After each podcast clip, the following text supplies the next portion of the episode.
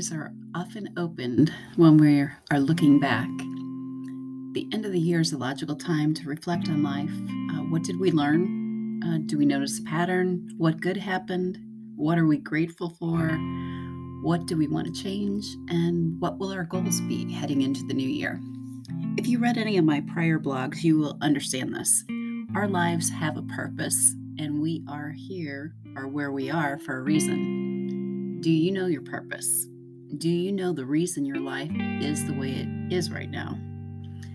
I went through most of my life not thinking about this until my life was shaken in 2015 by an untimely death. That caused me to question everything in life purpose, reasons, everything. I had no answers, only questions. I was confused about life and wanted answers and started searching. It led me to evaluating and making significant changes in life, taking action, but without knowing my purpose or the answers to the reason. I was lost, but moving aimlessly, seeking, wanting life to be better, but not knowing how to make it better. 2016 was continued seeking, transitioning to a changed life. I began praying more than I ever did in the past.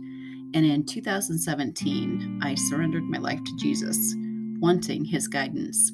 I was lost. I needed guidance. I didn't have the answers, but I knew my way of doing things wasn't effective. It was lacking. 2017 was a year of mild turbulence, ups and downs, and I was wondering why, since I surrendered, but I kept my trust in God. 2018 seemed to be a turning point. Everything seemed to be falling into place, and I was grateful. 2019 brought a noticeable dark cloud into my life, but I still trusted in God and went to Him for answers. I was led to read the Bible and read it from front to back for the first time, and it literally made me want to change my life even more. My eyes were opened. I realized I was not living as God wanted me to. I decided to try to live better. I was hopeful heading into 2020. That's a laugh because I don't need to explain 2020 to anyone. I think we all had the same year. But that's when I woke up. I realized what was happening in this world. I continued to go to God for answers to my questions, and He revealed the answers in the Bible. It was amazing to experience this communication from God through prayer and the Bible.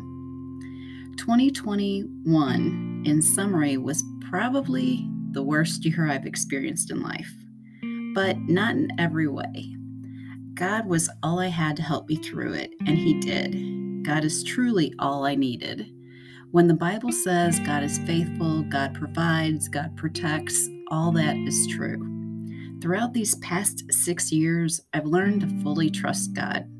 I've learned the answers to most of my questions through the Bible. I have a different outlook on 2022 than I have in past years.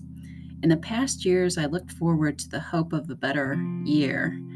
I don't really have that outlook this time. I don't expect a better year. I actually expect a more challenging year, but I have all I need God.